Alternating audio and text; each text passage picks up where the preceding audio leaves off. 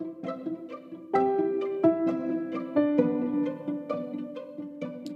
and welcome to the Independent Mums Handbook podcast. I'm your host, Laura Carey. This podcast series interviews mothers and discusses their experiences of motherhood. Each week, we'll interview a different woman and hear her story. We'll hear from my mum, new mums, thinking about it mums, nearly there mums, and seasoned mums. This week we have Jyoti. Jyoti, would you like to tell us a bit about yourself? Hello, um, I'm a new mum due to give birth in six weeks. Scary times. Oh my God. Um, I'm 30 years old. I just turned 30 in August. Um, my first baby. Nervous, but I'm looking forward to it. Um, it's going to be a real challenge, but we'll see where that takes us. And yeah, I just hope for the best. Thank you. Um, so, what's your relationship status? Single, married? I won't tell you the story because it's very long. Um, but yeah, we've been together for three years. Um, and we just felt this was the right time for us to have a baby. Perfect. Thank you. So, tell me a bit about Jyoti before you became pregnant. What were you like? What were your interests? And it was nice because not only did we kind of get to know each other more at that point but we also liked meeting new people as well which i thought was quite nice. Mm because when you're young that's what you want to do. You, you're married you want to go out with your husband or your partner and you want to socialize you want to meet more people you want to sort of network out there and, and see what there is and, and that's what we were doing.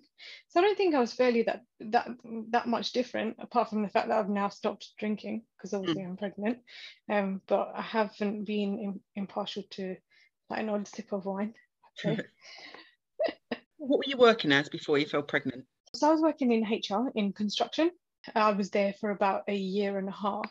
They were making people redundant, and I was part of that redundancy structure. So they removed my role from the organization. Um, and whilst I was going through that, I found out in March that I was pregnant. Um, I was four weeks pregnant, I found out. And then I found out few months later that I was going to be made redundant. So I had to reapply for my role. I had to re-interview. Um, they obviously felt I wasn't good enough because I didn't pass the interview. My main concern was, oh my God, I'm I've just found out I'm pregnant. I'm being made redundant. I'm not going to be eligible for maternity if I start a new job with a new company. And luckily, in July, I interviewed for a HR advisory role within another construction company. Mm-hmm. They didn't, yeah, they, they were a bit like, oh my God, but they were also happy for me. And I think with this particular company, it's because they're fairly new to the UK market in the construction industry, they want to be an employer of choice. Mm-hmm. I think, as well as that, they are really, really lovely people. And so they've said to me that they're going to support me and things like that. So, which is quite nice. So they mm. don't want to want the company to have a bad name by being taken to a tribunal. So they're trying to be like really family friendly. Um, and I think I am really, really lucky because not only have they treated me with so much respect, but they actually are really they're so emotive in the sense that they they're really empathetic and they hmm. understand. Mm. And they said, look, it's one of these things, it happens. But I said that I found out I was pregnant in July. when you started showing? yeah. so I started showing around August, September. Because mm. I'm quite petite anyway, I'm quite I'm quite small. Um so I was just wearing loose clothing. Mm. I was wearing loose tops, loose trousers, and then I was like, okay, no, I've got to a point where I was like, okay, no, I'm I'm really showing now. I need to tell them because every day I was going into work and I could feel people looking at my stomach. And mm. you know, when you feel that sense of paranoia, I just thought, you know what, this isn't good. It's not good for me and it's not good, it's not good for the baby. Mm. Because I was stressing myself out. So I was like, I have to say something. So I told them and they were like, oh my God, we, we couldn't even tell I don't know if they were being genuine about it or whether they were actually telling the truth and they couldn't actually see that I was showing. Mm. But I knew myself that, okay, if I can see it, other people can see it as well. Yeah. Um, but looking back at it now, I was actually quite small. So maybe I was just being paranoid. I don't know. But then when I told my work colleague, he said to me, Oh, and he's gay. So mm. he's like really, really feminine. So he was like, Oh, yeah, honey, I know. He was like, You were in this beautiful dress the other day, and I saw a little bit of a bump, but I didn't want to say anything. I, I was I waited for you to tell me. And I was like, and then in my head, I was like, Okay, if you knew, everybody else knew. Yeah, because he probably liked to talk. Yeah, yeah, he does. He's a bit of a gossip queen at work yeah um, but no they've been really understanding to this point and obviously i've been scared about the fact that um, I haven't been employed for 26 weeks. I'm not mm. eligible for maternity leave, so I'm going to go on maternity leave that's unpaid. But obviously, I can get maternity allowance, which is a little bit less than maternity pay. Mm. It's not, it's, it is pittance, but at least it's something. But I get to keep my job as well. So they obviously could have got rid of me by bringing my probationary period forward mm. and failing me on on a number of things that would have made sense to them, but not to me. Mm. Um, but I had a meeting actually just this week with my manager who said, We're not going to get rid of you. You're not going anywhere. You're a bit of a nutter. She was like, We absolutely love you and Aww. you are like family. And, you know, she was like, um, If I'm doing your probation, if I'm bringing your probationary period forward and doing an annual review, then you should know that we're not going to get rid of you. Yeah. So that just gave me um, a little bit of confidence and a little bit of reassurance as well that regardless of if I take six months maternity leave or a year, that I'll still I will I will have a job to go back to. Mm. So yeah, so it was it was good to to hear that from her, which is quite nice. Yeah, it sounds it sounds like quite stressful in the first few. It was honestly, Laura, it was so stressful. I cannot tell you. Just so stressful. I was like, oh my God, what am I going to do? I've got no job. I'm pregnant. I've got bills to pay. How am I going to cope? And all you start thinking all of these things and then you start overthinking and then i don't know I, I, guess everything worked out in the end. Yeah. What did hubby say about the situation? So he was he was like well he's working. Um he can afford to pay all the bills. Mm. it's really not that much of a big deal. But for me it was a very big deal because my mum and dad have always brought me up to work for yourself.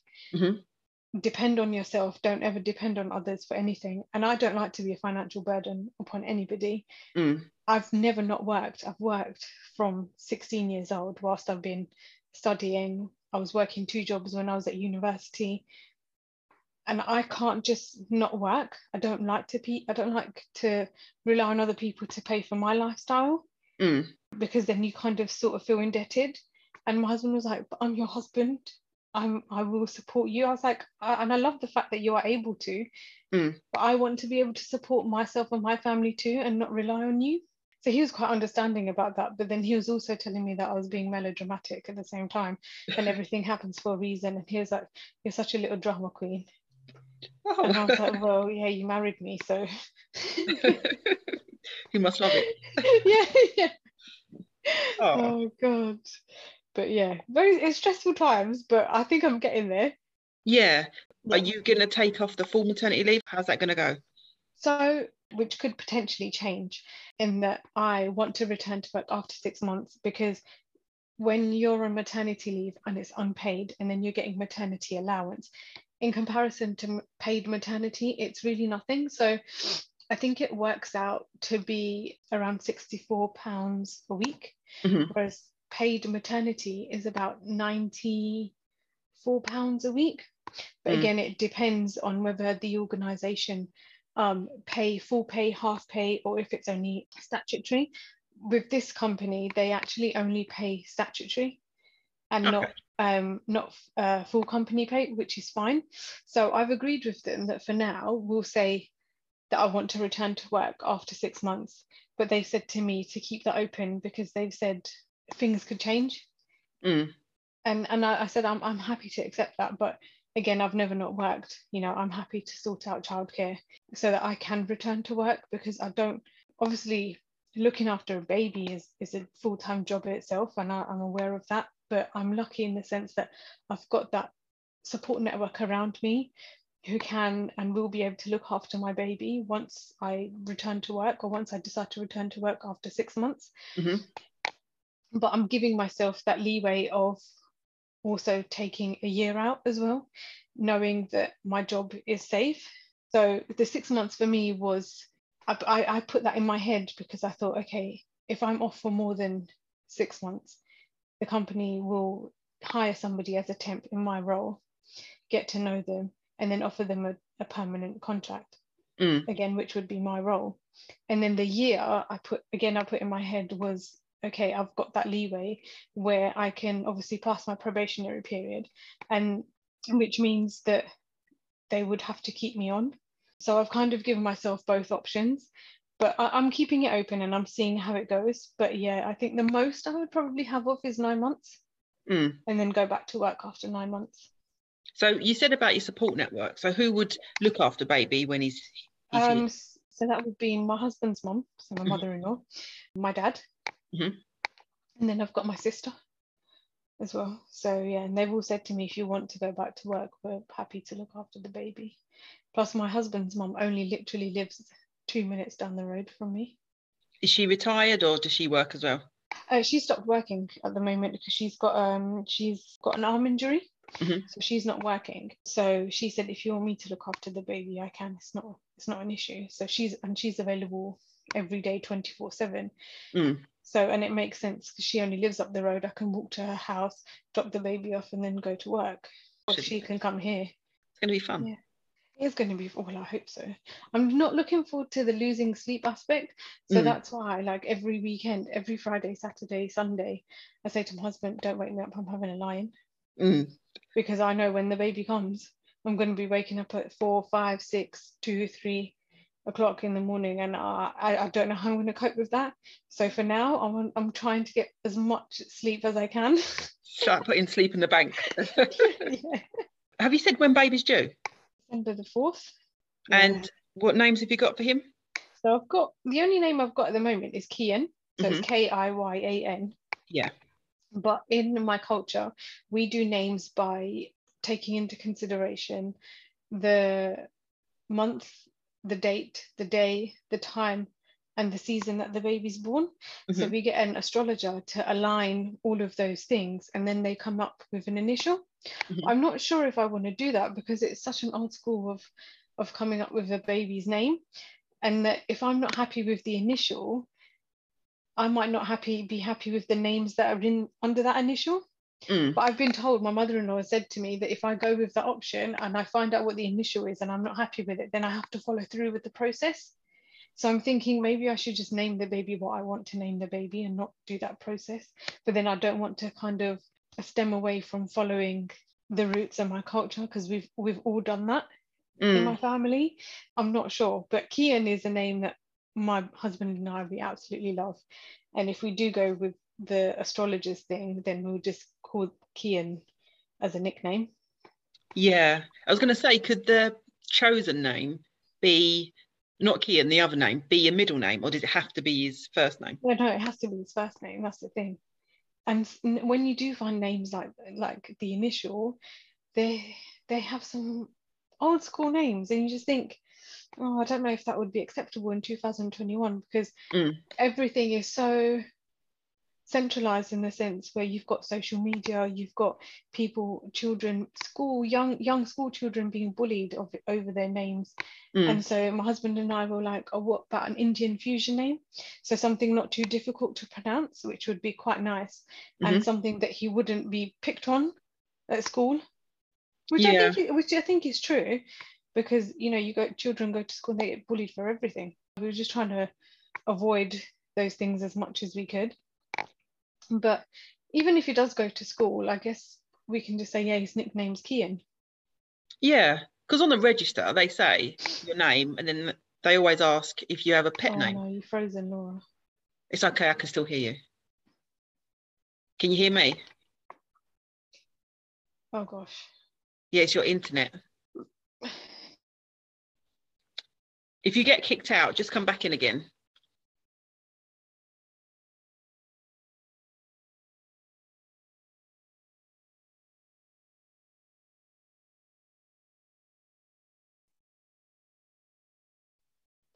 Okay, we're back. Hello. Hello. Um, yeah, my internet's as shocking as yours. It will kick me out and then there you're back in again. I'm glad I'm not the only one. Um, yeah, we were talking about baby names. Um, Yeah, and then getting bullied in school. yeah.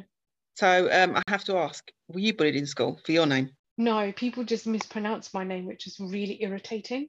So people, and they still do it to this point. Even my work people mispronounce my name. So mm. my name is Jyoti, right? Yeah. But they mispronounce it and say Joyti, but my name is not spelled J O Y. And I just don't understand how people can not see. It's really Yeah. annoying, but I'm kind of used to it. So I'm just like, you know what, it's fine. I've been called worse. You stick to Joyti if, if that if that's what makes you happy.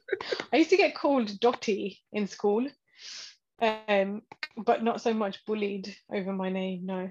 Mm, just just an annoyance. What about hubby? Yeah. What does can he say my name? Oh no, did, did Oh. he did he like get bullied by his name? No, no, not at all. No. His, his name is his name's Anoop, Mhm. so it's really simple to say Anoop. Yeah. Um, I've never heard anybody mispronounce his name, if I'm being honest. Most of the time, um, if it's an English person Mm, pronouncing his name, they will say Anoop, yeah. but it's actually Anoop. Oh, okay. But I would not- probably say Anoop, to be fair. Yeah, yeah. So it's not it's not too much of a difference. But again, he's used to it as well because he was brought up in Romford, so he's a Romford boy, Mm, so an Essex boy, so he's kind of used to it. yeah. So I'm just like, it's fine. I'm not too bothered. No, I'm sure there's worse things that people could do, right? yeah, exactly. I was just wondering where the um thought the bullying would come from. I just wondered if it come from. No, because no, because you know what? I was talking to my sister, and she's got three daughters, Mhm. and she was telling me how her her eldest daughter comes home from school and says to and tells her, so my sister, she she will say to her, "Oh, mommy, this this girl in school today, she was bullied because she was wearing the wrong pair of trainers, or her hair wasn't tied up, or uh, one of uh, I had a schoolgirl say to one of my friends that her family is ugly and things like that." So yeah, and you just think, wow, these children are like five, six years old. Oh wow. How, yeah, yeah. So my my eldest niece, she is six years old, and then her sister, my second niece, the middle one, she is five, and Mm. then the youngest one is she just turned one in uh, two in September. Mhm. And obviously the the two elder nieces they go to the same primary school, so they'll come home and they'll tell my mum all these stories, and then obviously me and my sister talk. Mm. So she tells me, and she obviously guides me and advises me on things.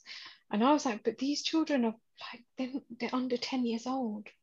Yeah. She was like, yeah, you you'd think that they're not advanced, but children these days are so advanced, they will literally pick on you for anything. And I'm like, and that and that shocked me, but it also scared me Mm.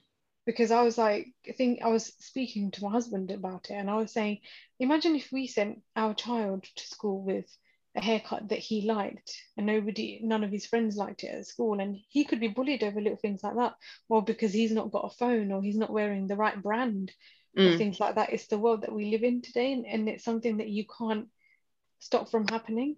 Can try to avoid it, Mm. but there's only so much you can avoid. Yeah. I suppose it's a it's a tricky situation because most people don't want to bring their child up to be materialistic. You don't want to feed into that, but then you don't want them to get bullied at the same time. Exactly. So how much how much of it can you stop? To what extent would you would you go to stop that from happening to your child? Are you asking me? Because I'm No, no, I'm just saying in gen Yeah. I'm just saying in general, like th- there isn't Mm. anything we can do about it. People will find the smallest, minusculest things to bully people over, which is really sad. mm. and especially so young at five. I mean, Yeah, I was expecting 13 if I'm honest. And then when you said five, I was like, oh, yeah, no.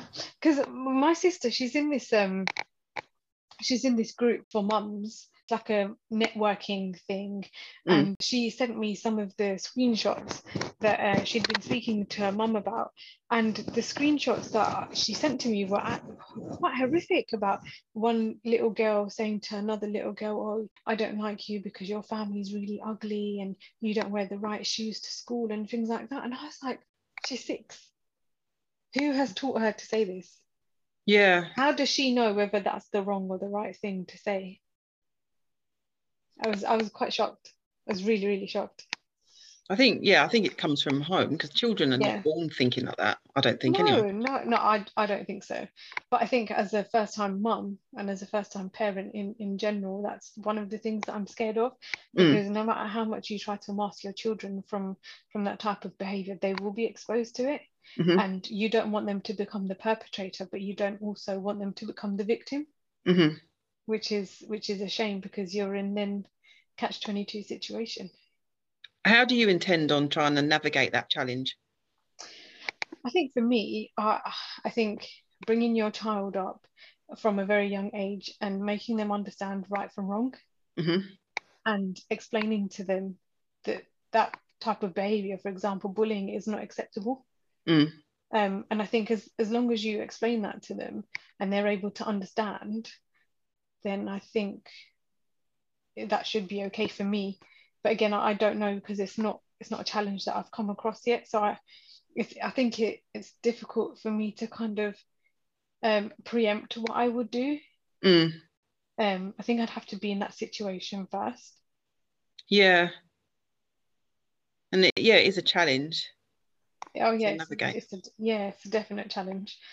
But yeah, I guess I'll have to see what happens once or if I am in that situation. Yeah. Fingers crossed that you don't yeah, come across that. exactly. Yeah, never say never though, right? Mm. Yeah, I'm thinking I've got one daughter. No. She didn't really come across that until at least year five, which is what, nine, eight, nine? Yeah, yeah. Yeah, so it seemed to be happening a lot earlier. Yeah, well, I think these days we're in such an advanced world where Mm, we've got social media, we've got technology, we've got children who are five, six years old, but they're acting like 18 year olds. Everyone, everything and everyone is so far advanced. mm. So it actually, it doesn't, it doesn't really surprise me what my sister was telling me. It doesn't surprise me at all. So let's jump back. Um, let's talk about when you found out you were pregnant because I want to know, like, So it was, it was kind of planned and it kind of wasn't. Mhm. Um, I was going through a difficult period in my life. Uh, my mum passed away this year in February. sorry to hear that. Uh, thank you. And uh, my husband and I, we said that we should have a baby because it would be a good distraction, but also something else to kind of welcome into the family. Mhm. So, we- so we were trying, and I found out uh, in March that I was pregnant.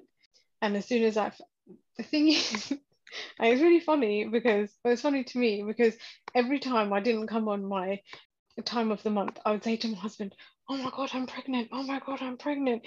Even if I was like one day late, I'd say to him, "Anu, I think I'm pregnant," and he'd be like, "Oh, for God's sake, Jyoti, no, you're not. You've been dramatic. Stop it." He was like, "You, you know, he's heard that as you get older, periods become irregular." Blah blah. I was like, "Oh." I was like, "Did you, GP?" I was like, "Okay." so, so um so again it was one of those times oh my god I Anoop, I think I'm pregnant and he refused to believe me and I was like I'm telling you something in my body is saying to me that I am pregnant Mm, and I was like you know what I'm going to go to Sainsbury's and I'm going to get a test and he was like no you're not going I was like well whether you like it or not I'm going so we both went to Sainsbury's uh, got a pregnancy test. I remember I was working from home um, and then I'd done a pregnancy test in the bathroom and it was positive. Mm. and I ran out into and this was in my mom's house and we ran out I, I ran out into the kitchen and I was like I knew I was like yeah. I was like oh my god I'm pregnant. And what did he he say? was like he was like F off. I was Oh, like no I'm make me cry. serious. I like I think I think I'm pregnant he was like you think? I was like well yeah look at the test. And he said no we're pregnant. I was like oh my god. And then he started screaming. Oh, And then I called my two best friends, Nadia and Malika. They were the first two people I told, yeah, and I didn't say anything for the next three months. Yeah. because obviously the superstition is it's too early and things like that. So I, I didn't say anything, but I was in a in a state of shock. I was happy, but I was shocked at the same time. Mm. And as soon as I found out I was pregnant, I knew I was having a boy. Okay. Every, everybody thought I was having a girl, but I was I was like, no, I'm having my I'm having a boy. Everything in my body tells me I'm having a boy. Did you want a boy or you didn't mind? Um, to be honest, I didn't really care as long as the baby that I have is happy and is healthy. So I'm, I wasn't really bothered about the gender, but mm. I just knew I just had such a strong. I guess you can call it a maternal instinct. Mm. And that I knew that I was having a boy. Oh, that's yeah. lovely. So you said you were shocked. What, what was the shock coming from? What were you thinking about that? I didn't think I'd get pregnant so quickly, if I'm being honest. Mm. um, so I think that was the the the state of shock for me, and also that I knew that my life was drastically going to change. Mm. Um, in the sense that I wouldn't be able to go out as much. I wouldn't have the freedom just to do anything that I want, um, have friends around, have late nights, sleep when I want, wake up when I want to.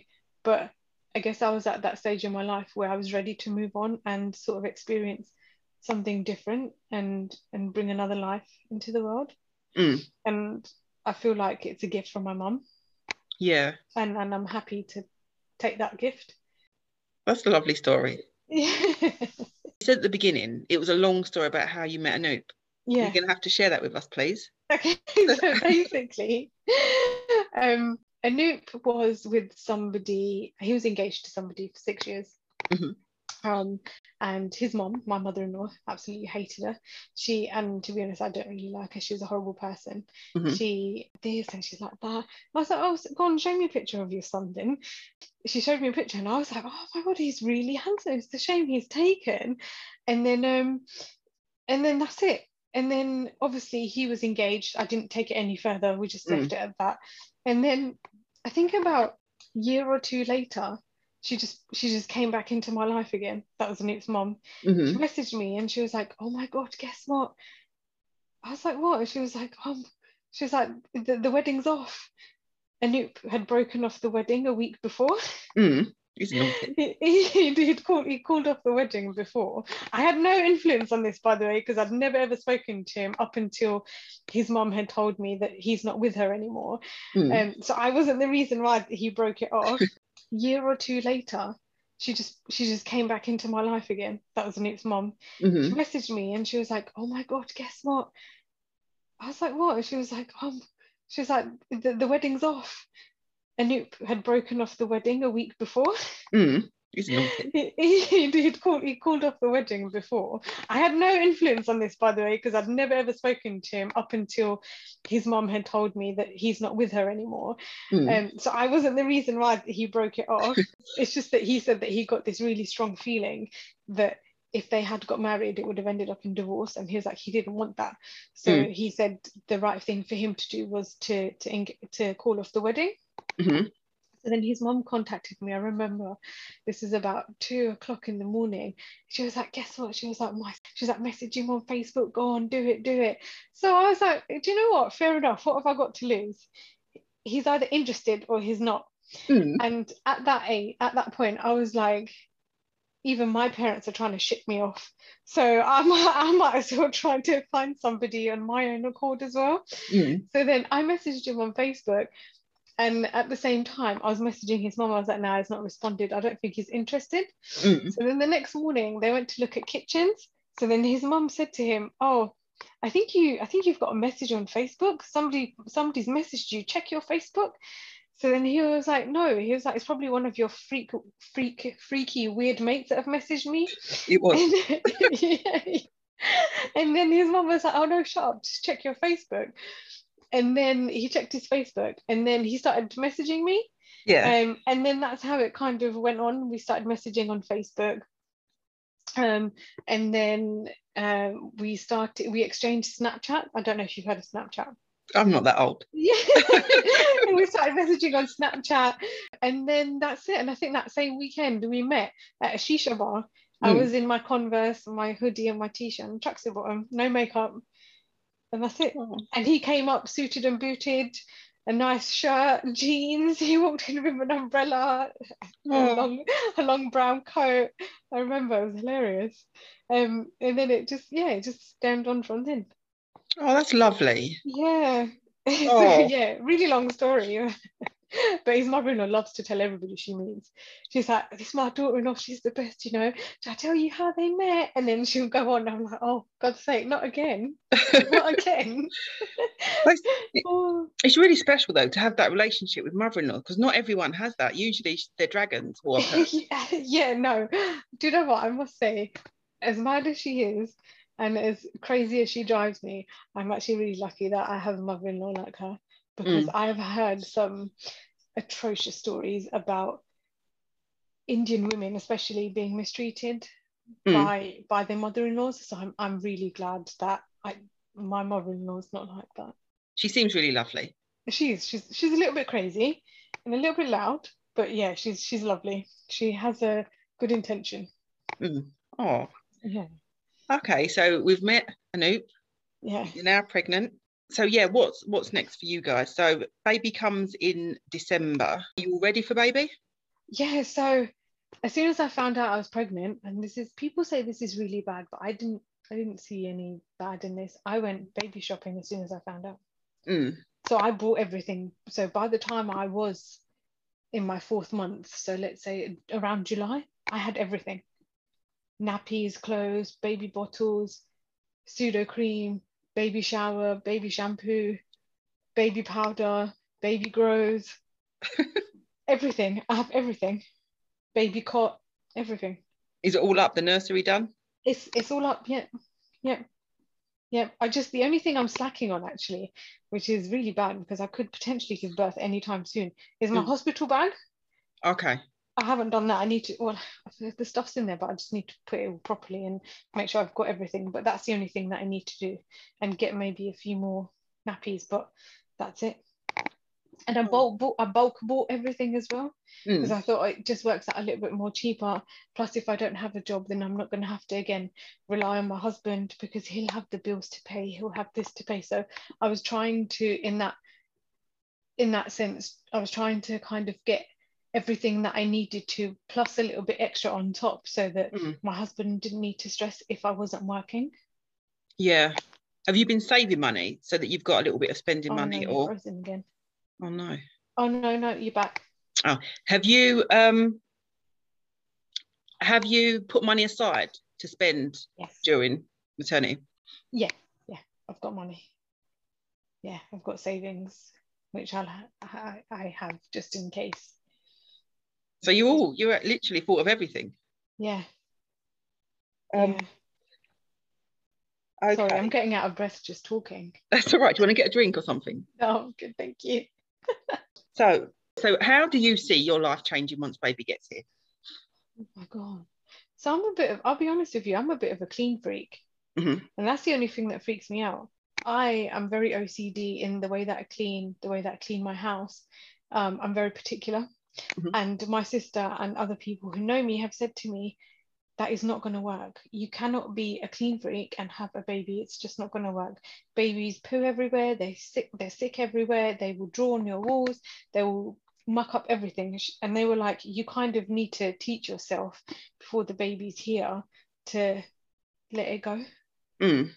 Um, so I'm trying to kind of become a little bit relaxed in the sense where when the baby is here, I kind of just I'm not uptight about cleaning. I think that's the only thing that kind of will will change for me. And obviously not being able to kind of dump the baby on somebody and oh, just be like, yeah, let's go down the pub or let's go down the bar.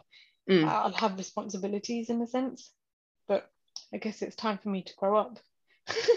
Yeah. And I suppose those changes will like they'll take time to come in because once you have baby, although I suppose in the back of your head you might be thinking, oh, this house is a mess, I want it tidied up. You'll have Yeah. in front of your face, you know, baby that need taken care of. So naturally Yeah. I think it Yeah. will. Yeah, I think that's that's the that's the one thing that I, I know I'm going to struggle with because I'm constantly cleaning. I'm Mm. I'm just constantly cleaning, and I think when my mum passed away, I so when my mum was here, I was a bit of a clean freak, but Mm. then when everything was happening with my mum, I was doing it even more so, and I, again I was using that as a tool of distraction. Mhm. Um, it was for me a, a coping mechanism and i mm-hmm. don't know how to because i got so embroiled, embroiled into a routine of cleaning i kind of have to blame myself in the sense that i don't know how to let that go mm-hmm. because i've got i've become so attached to the fact that cleaning makes me feel a certain way mm-hmm. and yeah i guess just for me it was just a, a really big distraction so yeah i think it will be a test when the baby is here do you think it's a distraction or something that you can control? So you had that um, bit of control over that. I think it was a bit of both. I think it was to be able to feel in real control, um, but also as as as a genuine distraction from what was happening in my life at that point. So yeah, and I, I I feel like if I do let go of that distraction, not only will I lose my coping coping mechanism, but I'll kind of um, be taken back to the place where I was when everything was happening with my mom. And I don't think I'm ready to kind of, in a way, accept. Mm-hmm. If that makes sense. Yeah. So for me, I think I just I use it as a as a coping mechanism for now. So have you got anything that you can swap that for when baby gets here? I think so, but I'm not sure. Mm. I guess I'll have to see when the baby's here. I, yeah. I can't say right now, to be honest. We'll have to keep an eye on that. I know. We'll have to keep an eye on that. I know. Pe- people do say I'm actually out of control. Like my dad says to me, you are out of control because I tidy things that don't need to be tidied. And even if I see piece of dirt on the floor, I cannot walk away from it mm. because it, it, it, I know this sounds really sad, but it, it upsets me in the sense where I feel like, why, I'll say to myself in my head, why have you left that there? You knew it was there, you saw it, but you walked away from it. Yeah. I know it's, it's it's really freaky, but that's how my mind actually now operates. Before it wasn't as bad, mm. but now it is it's got even I've acknowledged that it's actually a little bit out of control. So I'm hoping that when the baby is here, I'll kind of be a little bit more relaxed. Mm. Um, and that's what my husband's hoping as well. He's hoping that I'll become a little bit relaxed and that these things do happen. Mm-hmm. But also that I haven't been brought up to kind of live in that way. In that way, as exceptionally clean, or in that way, as in dirt? A bit of both. Okay. Yeah. But I'm just thinking that when baby does come, mm. it's either going to be the straw that ba- breaks the camel's back, or yeah. you'll have to divert your attention somewhere else. But you don't want to come become too obsessed because then it, it's going to take away enjoyment from baby, right? yeah and this is the thing and this is why i'm trying to kind of at the moment not i don't want to say not be bothered but just be a little bit more lax about mm. leaving dirty dishes in the sink and leaving a towel on the floor or leaving a piece of dirt on the floor or walking away from like some strands of hair on the carpet i'm trying to like train myself so that when the baby is here and that when there is a big fat mess I'm not too bothered by it because I would have kind of trained my brain to think you know, that it's acceptable. Do you know what else might help? Mm. If you had like a chore cleaning checklist. Yeah, so every Sunday we'll, we'll do like a really nice deep clean and it makes me feel nice. I sound a bit of an OCD freak, I know, I know. But it's fine though, because these stuff are acceptable, like finding hair on the floor. You know, most people would pick it up, maybe, maybe not. I don't know. I don't know. But I don't know. I've, I don't know. I've been to some people's houses and I can see hair, and I think I'm sure you've seen that big ball of hair, but you just probably haven't bothered to pick it up. yeah. Mm-hmm. Oh God. Yeah. yeah. I'm not going to be visiting that house. oh gosh. How was it received? Like you've come into someone's house and said like you're not living like this. Were they were they happy at first or? No, do you know what? They weren't unhappy, but they weren't happy either. They were a little bit more shocked because mm. I was so open about the whole hygienic thing. I was trying to, I was almost sort of teaching them a life lesson, if mm. you like, and ex- trying to explain to them, you know, when you clean up after yourself or you clean up after other people and you live in a nice, clean environment, that automatically has such a positive thinking mm. you you feel positive you feel good about yourself you feel good about your house and you take pride in in what you have mm. and it's also about not taking granted for what you have yeah and if you've worked so hard for something you're not going to treat it like crap, are you? And I think for me that was the biggest thing because his mum, she spent about a hundred grand on her kitchen, Mm. and she's a single mum. Mhm. She's a widow. She was working seven days a week, four jobs, to get that kitchen done. And for me to to see her children abuse that, it really upset me because I've not come from a family like that. My family, yes, we're wealthy, but they've also taught me the value of money, and they've also taught me that if you've not worked hard for something, don't abuse it Mm. it's not nice and so i kind of wanted to to see them i wanted to show them that you've not worked hard for this so you're not in that position to abuse it your Mm. mum has worked hard for it she's on her own and she's built a really good life for you and that's including a 100 grand kitchen. So it's not acceptable for you to leave your dishes on the table and crumbs everywhere and open packets of food so you can get mice and rats in your house. Mm. it's, it's just for me i just yeah. And i wanted to sh- teach them something and i'm glad that they acknowledged it and they accepted it. Yeah, at least i done something right i guess. You did. no, if they've learned from it, they've obviously, yeah, it must have helped them in some way. yeah no it has because even when i go to like see them of an evening i see no dishes in the sink Mm. i don't see dirt on the floor i see a nice clean shiny kitchen and i'm like oh that's nice You phone them before you come in. no No, I just yeah, I just I just turned up and they're like, oh, I didn't see you here. I didn't realize you were coming here today. I was like, why? What are you what are you hiding? and it was just today actually. My mother-in-law said to me, she's like, oh my god, I miss you so much. I miss you coming to the house. I miss you being at home. I was like, why? Because I was the only one that was cleaning your house. she was like, no, don't be silly. I was was. like, shut up. I was like, that's partly the reason. oh, I love her. No, it's nice though that they all show appreciation. And, yeah. yeah. Yeah.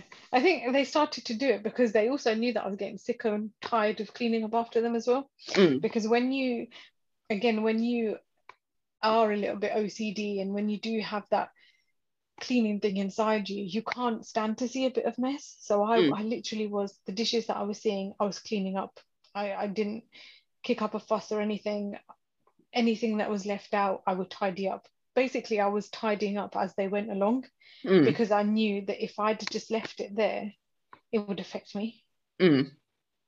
and I didn't want I didn't want it to get to that stage. So anytime I was seeing dirty dishes in the sink, I'd wash them. If I was seeing crumbs on the floor, I'd broom it. If I was seeing open packets of food, I'd either chuck it in the bin or put it in a wrapper or something and put it Mm. away. I know I it's bet really they loved you. They did. They really, they did. You know when people say, "Oh, don't worry, don't, don't do it." Oh no, I'll do it. And you're like, "Oh no, no, no, I'll do it. I'm here now." And they say, "Oh, all right then." Mm. And then it was my husband who was like, "No, you got to stop because they're relying on you, and you can't, you can't do that because then in the end you'll get upset." And I was like, "I will get upset, but it's also not helping me that I've just left something there. It's I Mm. don't want it to affect me. So that's that's the main reason why I was doing it." Yeah. Interesting. Yeah. I'm gonna have you come stay around here. it's not for free. I'll look after the baby. yeah. Oh yeah, no, that's the point. Um, okay, so talking about that, how so that's like kind of the relationship with the in-laws. yeah. Do you see the relationship with your friends changed? How did that how's that been affected since you've become pregnant? Do you know what? It hasn't changed at all. And I'm happy about that. Mm, I think my friends are happy, they're excited yeah. to be aunties and uncles. And I don't see my friendships changing at all because we've known each other since we've been 13 Yeah. and our relationship's not changed. Well, that's if so- anything, I think it's probably brought us closer in what way? Because they were obviously there for me when my mum passed away Mhm. and they've seen me go through the highs and the lows. So I think for me, they kind of they, they understand what I'm going through. So they've been that little bit more supportive, which Mm. is amazing. Uh, and I'm I, I really truly am blessed with the most amazing friends. Oh, and I don't. I, I I just don't see my relationship changing with them in any way, shape or form. what about your nights out with the groups? How have you managed to navigate that situation? Um, so again, I think it's part of having a good support network and see because I've got my mother-in-law, I know that she'd be happy to look after the baby. Um, but again, my family comes first at the same time, and mm. I think my friends are accepting of that. And I think as long as you have friends who are able to understand that and who are able to go through it with you thick and thin, then uh, yeah, I don't envisage my relationship changing. If anything, they've actually offered to look after the baby, which is fantastic. Mm. But people do say, "Oh, you don't want to leave your baby with with people." You you kind of you get anxious about that, and I'm like, I don't know, I can't say because I've I've not gone through it yet. Mm. But it's just so nice when people just offer offer that to you. So it sounds good because a few of like not everyone has that support network. Sometimes yeah. you get pregnant, friends are gone. Yeah, exactly. Exactly. But I think we're very mature mm. in that sense. But yeah, like I said, I don't that yeah, I'm glad that hasn't happened to me and I don't see that happening to any of us actually. And just bring you, you guys closer to like yeah, the next stage. Yeah. yeah.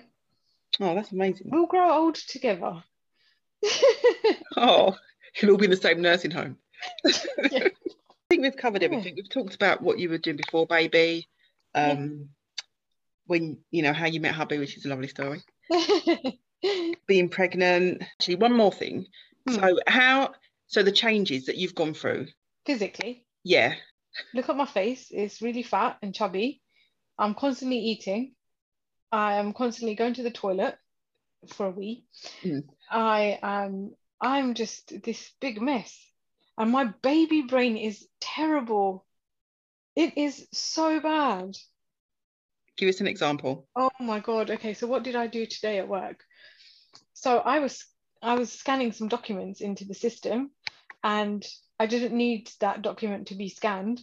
Apparently, I left a paper jam in the scanning machine. I just walked off I went back to my desk and my manager went to the machine and she was like, who's been scanning stuff on the on the scanner, but didn't need it? And I I was like, oh no, not me. She was like, are you sure? I was like, yeah.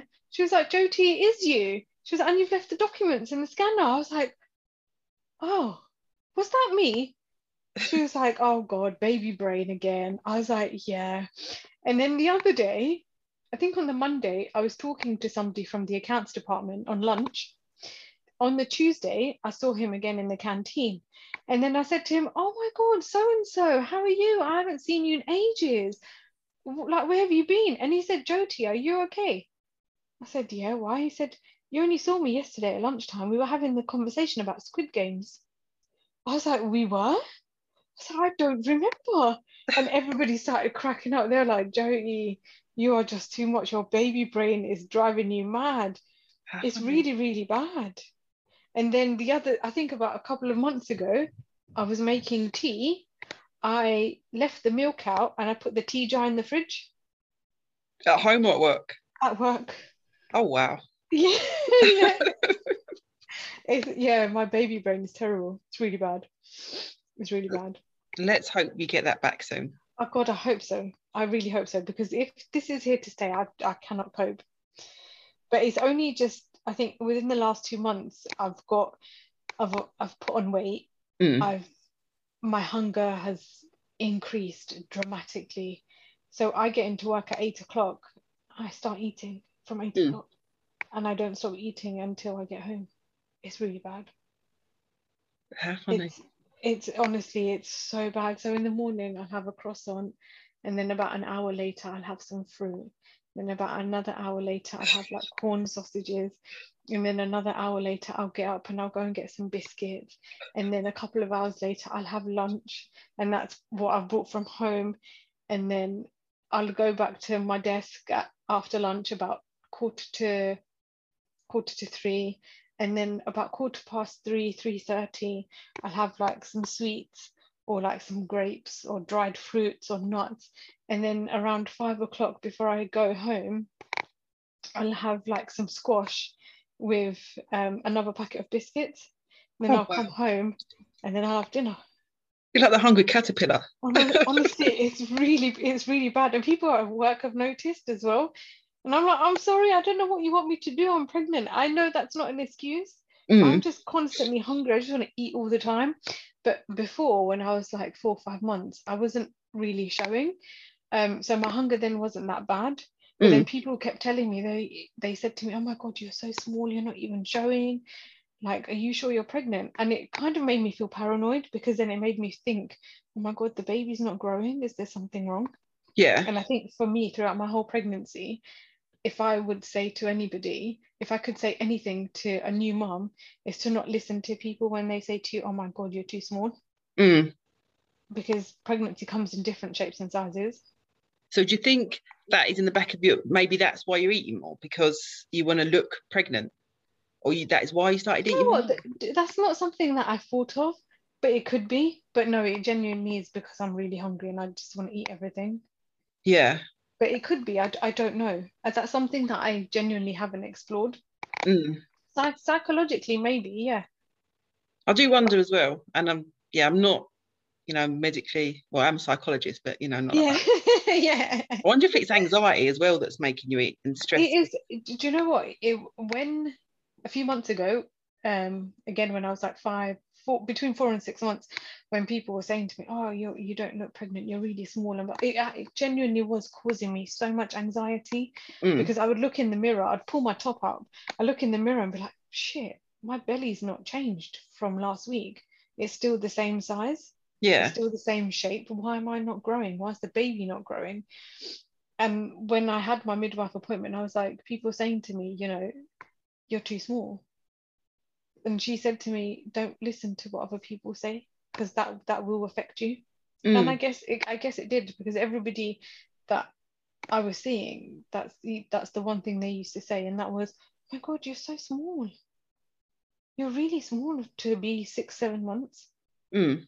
So I guess it's only in the last couple of months where I've started to really show. Maybe that is because I'm eating a lot.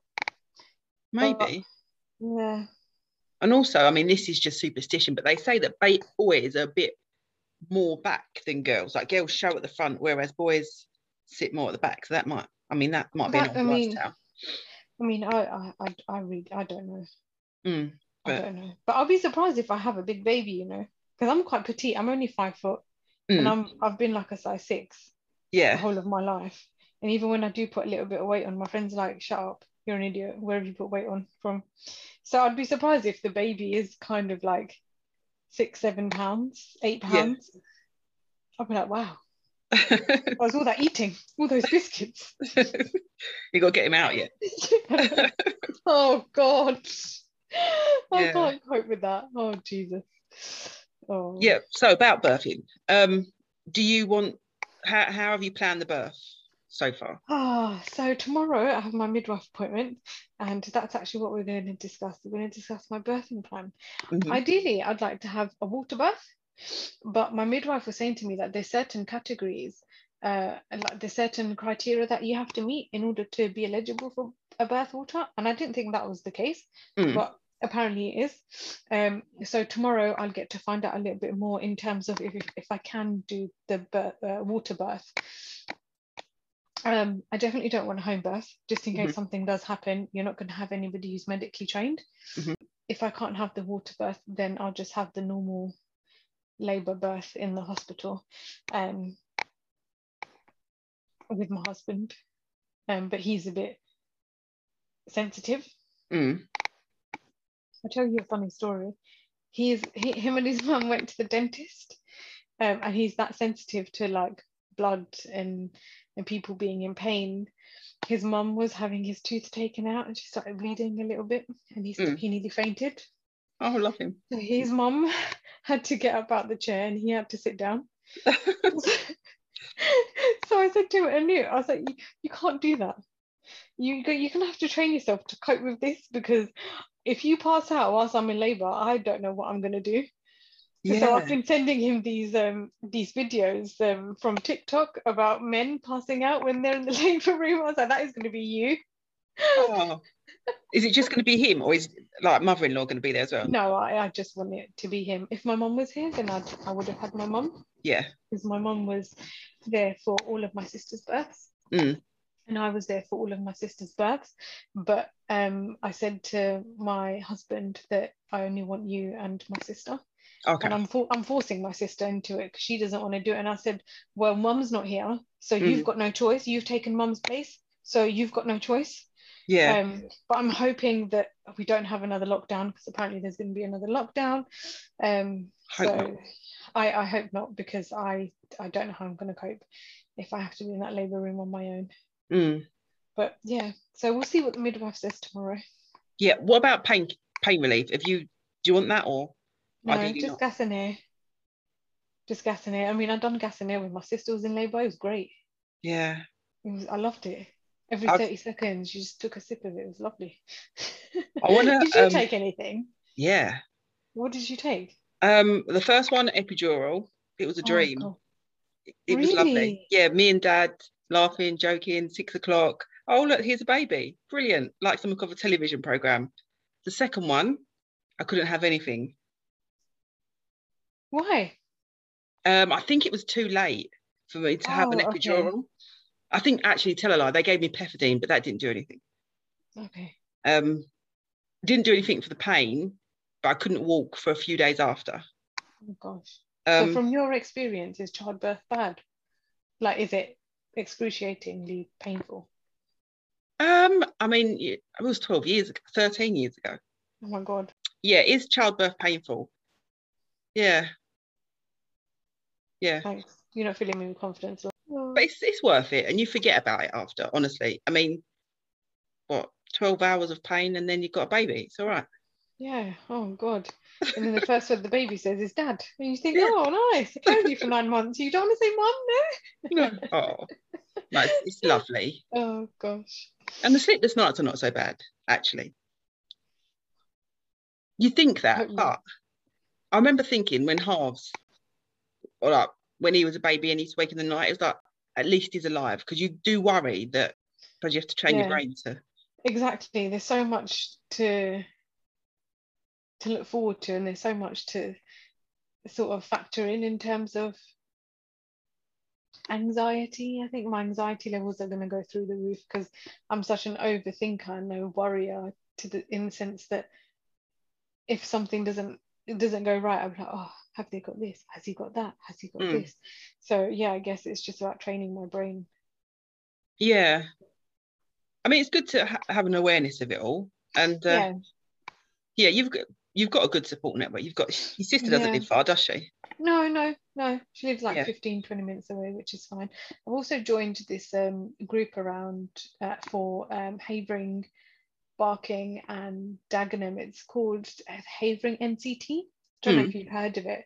Um, but they offer like um, again, it's like this networking um, committee, and you meet like first time parents or second time parents um, and it, it's like a social event. You take your children there. Mm. Um, there's like fun fun activities for the children, um, and and things like that, which is which is quite nice. And my husband and I have joined up to that as well. So when the baby's here, we can take the baby there to like the centre and meet new people, meet new families, and meet young families as well who are going through the same experience. So so yeah, so I think I'm looking forward to that aspect as well. Yeah. So, I- yeah, that should be good. I think you're right. It's just about adjusting, isn't it? It's going to be about this new life. Yeah, gonna be all fun. exactly. And it, it doesn't have to be bad. It's what you make of it, right? Mm. No, I'm Yeah. sure he'll be fine, and I'll come and see him. Yes, you can. You can um babysit. Yeah, he'll love his auntie Laura. yeah. Oh, Oh gosh. your career. Mm. How do you think that's going to be changed now that you've, because you're taking your maternity leave? How do you think that's going to affect your career being a mum? I'd like to be a working mum, Mhm. but I, guess again I'm in that situation where I haven't had my baby, so I can't really comment. I, I, I am saying at the moment that I do want to return to work after six months, and people are saying, well, you haven't had your baby yet, so things might change. Things will definitely change. You might not want to come back to work. You might want to be a stay-at-home mom. and I've categorically said I will not be a stay-at-home mum hmm because I have never not worked. I haven't studied all my life just to be a stay-at-home mum. Mhm. I want to be a career working mum. I and I've just finished studying again as well. Um, I've just got my qualification in CIPD, Mhm. um, and then I want to do another level. Um, but I can only do that in April. So people are saying to me, "Oh, you know, you're saying you want to do this, you want to do that, but you've got a baby." And I'm like, "Well, if you want something so much, anything is possible." So I think Yeah. as long as you find the balance and i think that's what i need to find and i think i will find that again because i've got a good support network around me i Yeah. will be able to to balance my career being a mum as well as doing my own baking because i've got my own baking business as well Okay. so um so yeah so if i can find a, a good balance between the three i think i should be okay Tell us a bit about your baking business. Um, so with the first construction company that I was working for in 2019, um, I think that's when the pandemic hit us, right? 2019. I was placed on furlough for four months, um, and I had absolutely nothing to do. I was like, I'm being paid to stay at home, but that doesn't feel right. I need to do something. So then I started making bath bombs, which didn't go down very well. Um, because that never worked. So then I thought, oh, let me do a little bit of baking. Mhm. So one Saturday night, my husband and I we made an Oreo cake, which was actually really, really lovely. Um, and then I think from then on, I kind of got addicted to baking. I Yeah. literally was after that weekend, every single day, Laura, I kid you not, I was baking something. I was baking a cake. I was baking a three layer cake, a two layer cake. I was baking cupcakes, brownies, cookies, anything you can think of. And I was feeding all my neighbors. Yeah. And then one of my neighbors said to me, Oh my God, Jody, you're actually really good. You should start selling your cakes. Mm. So then I thought, you know what, let me just try. I don't know if I'm going to succeed, but I haven't tried. Mm. So let me just do it. So I took a risk and I set up my own Instagram page, got my brand for my baking business, and then I started taking photos um, of my cupcakes and stuff. I did a couple of, well, no, actually, I did um, a lot of free orders for people in order to get recognized into the baking industry. Um, and then people started following me on Instagram. Um, and from then on, it was just social media and word of mouth.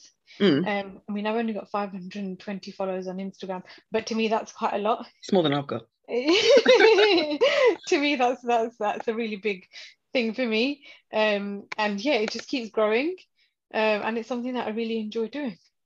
Okay. So what I'll do is we can put that link into the podcast as well. Oh yeah, that'd be great. Yeah. So Should, I tell you it now? Yeah. Yeah, so it's at um, Minies Cake Factory. So it's M I N I E S Cake Factory on Instagram. Um, well, thank you very much. No problem. it's Thank you. Really fun, actually. Thank you. Um, um, so looking back on this lovely journey of becoming a mum, well, nearly becoming a mum, is not here quite yet. Um, is there anything you'd change? no, Oh, that's lovely. no, no, I wouldn't. I'm a great believer in everything happens for a reason. Mm. Um, everything has happened for a reason. Um, outside of pregnancy, the only thing that I would change is I would want my mom here. Mhm. Um, but in terms of pregnancy, no, there isn't anything that I change. I, I like the attention that I'm getting. I'm not used to it.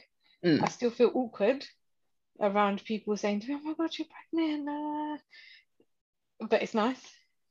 So for the last six weeks, I'll just be lapping up the attention Yeah. and just and just act so much drama because people won't say anything to me because I'm pregnant, so yeah. I can get away with it.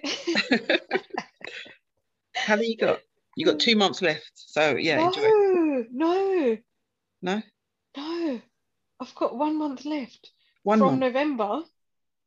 Yeah. From Yeah. Monday, let's say, I've got four weeks. Then you have to double. I know. I know. I know.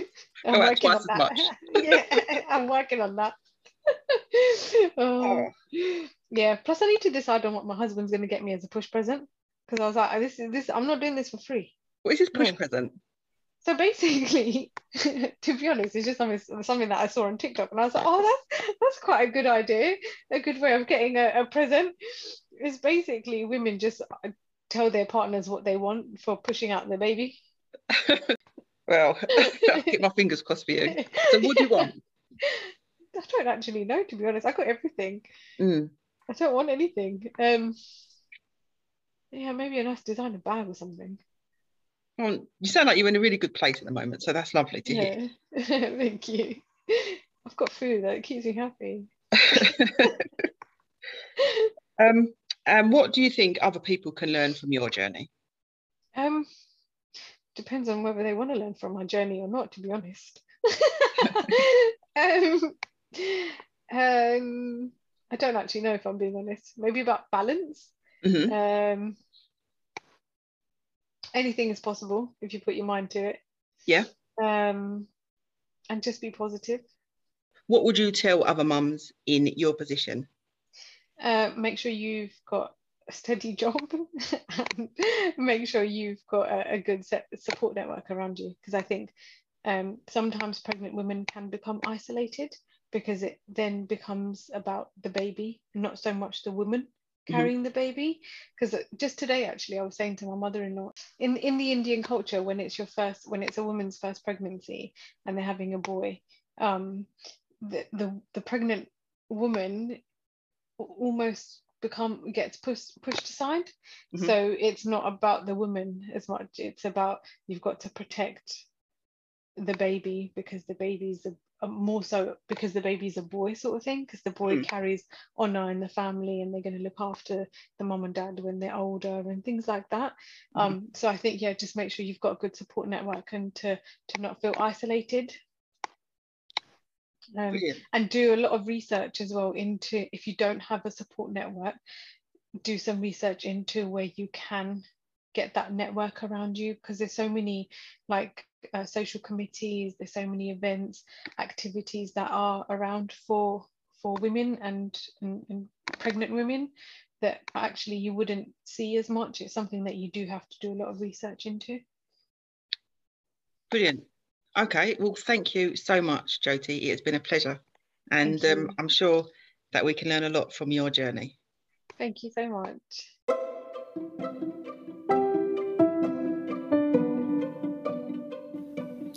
Thank you for listening to Jyoti's Journey. If you want to find out more about what we do at the Independent Mums Handbook, co.uk. I hope you enjoyed the journey with us. Remember to share with your friends. Keep well, Laura.